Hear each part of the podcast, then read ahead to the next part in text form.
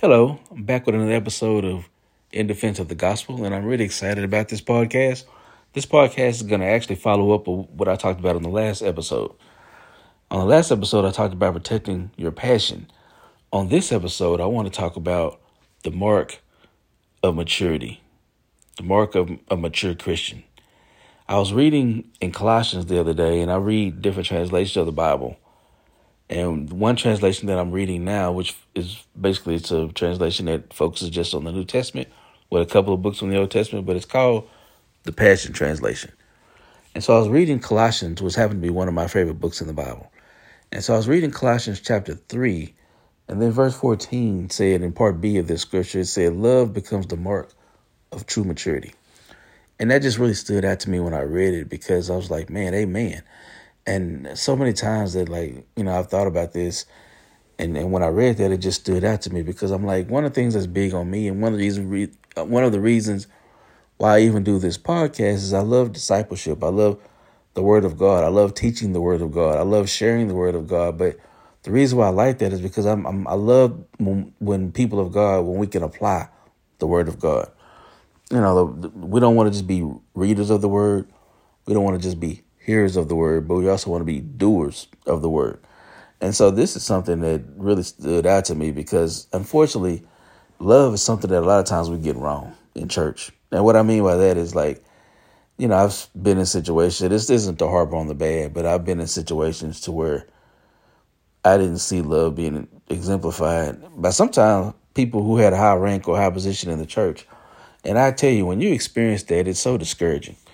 You know, it's so, uh, you know, it just makes you feel some kind of way because I'm like, man, you know, if if I'm being treated like this in the church, you know, I'm, sometimes people feel like they got treated by, you know, better by people outside of the church in the world, and sometimes that's been my experience. Like, if I felt like people who lived in the world who didn't even profess to be Christian Christians, you know, were better at loving me than people who were in the church, and that shouldn't be the way. That should be the case.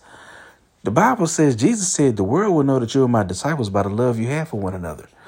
And so that means that if we don't get anything right in the church, we should get love. Love should be our main characteristic because the Bible says God is love. And if so, we're going to be, you know, examples of God or imitators of God as dear children, as the Bible says.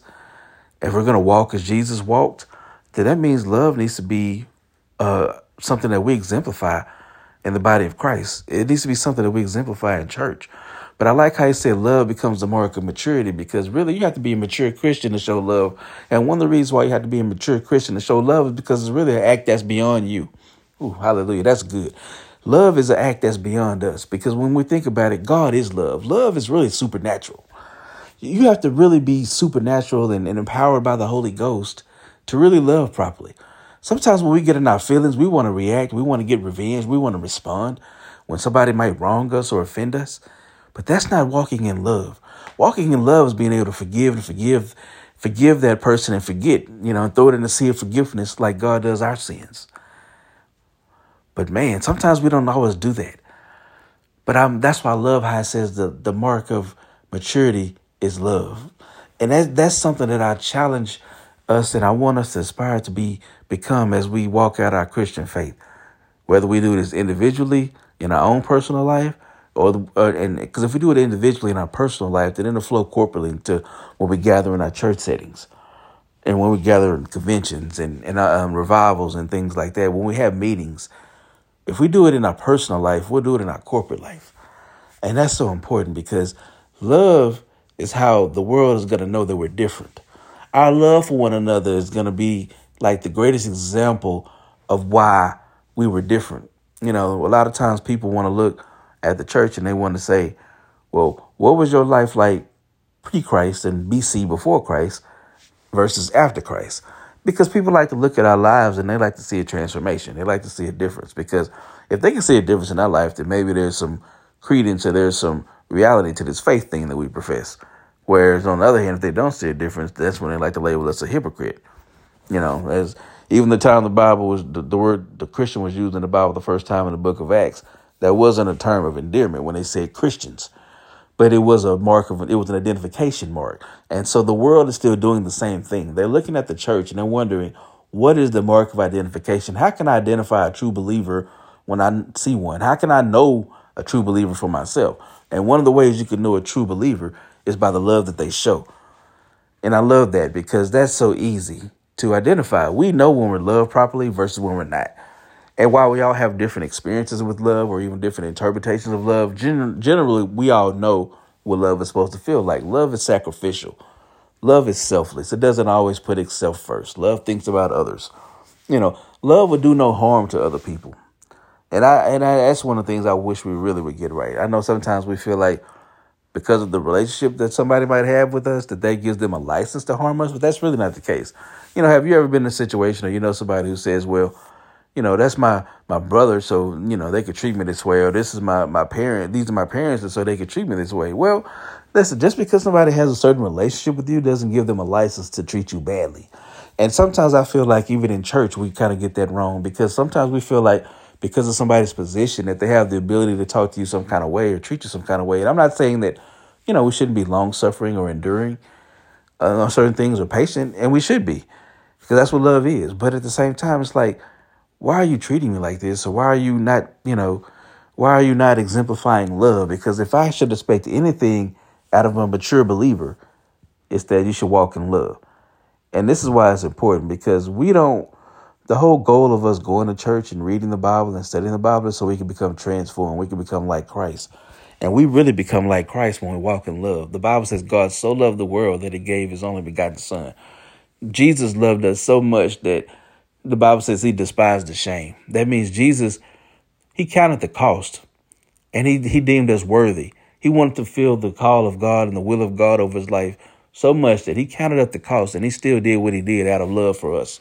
And so the least we can do is exemplify the same love toward one another. And how do we exemplify love? Be selfless. Think about ways you can impact your community. You know, spread words of encouragement. Try to be in try to be a light in a dark land. Try to be a, a positive person. Try to be a positive influence. You know, you can donate to schools. You can have an impact in your community. You can be you can give to someone in need. You can be hospitable. Sometimes you could just be present. Sometimes your presence alone is enough for people because maybe they just need an ear to, for someone to listen to their situation. Pray for people. There's a lot of different ways we can show love, but it's important that we do because this is the mark of a mature Christian that we got love right, that we love one another as the Bible commanded us, and that the world was able to identify us by our love. And that's so important because, like I say, our, our goal in life is to be mature Christians. We don't want to come to church and stay the same that we've been. We want to grow. And one of the marks of our growth is our ability to love one another.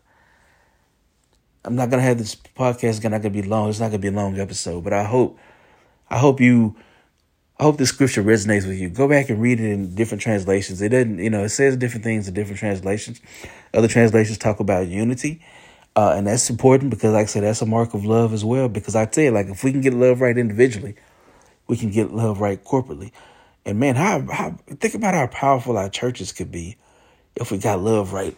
Because let me tell you one of the things I noticed about churches when we're on one accord, like when we're loving each other and we're there's no animosity amongst us, there's no discord, but we're all in harmony and we're all on one accord, that's really a ground place for miracles to happen. When we are on one accord, I've been in churches where we've been on one accord and it was a move of God because there was no distraction. All of our focus was on worshiping God. We all had pure hearts. There was no ill will toward anybody. God loves it when we move like that and when we live like that because it's an opportunity for Him to really show Himself strong. And that's what God wants to do amongst us. He wants to show Himself strong. But He can't show Himself strong amongst us if we don't get love right because that's who He is. He can't show up in a place where He's not. Ooh, he can't show up in a place where He's not. That's why we have to get love right because when we get love right, we're inviting Him in because He's already in us because that's who he is. We've invited him in. The Holy Spirit is in us. And he's the tri, you know, the Trinity. He's the third part of the Trinity, the Holy Spirit. He's in us and he's love because he's God.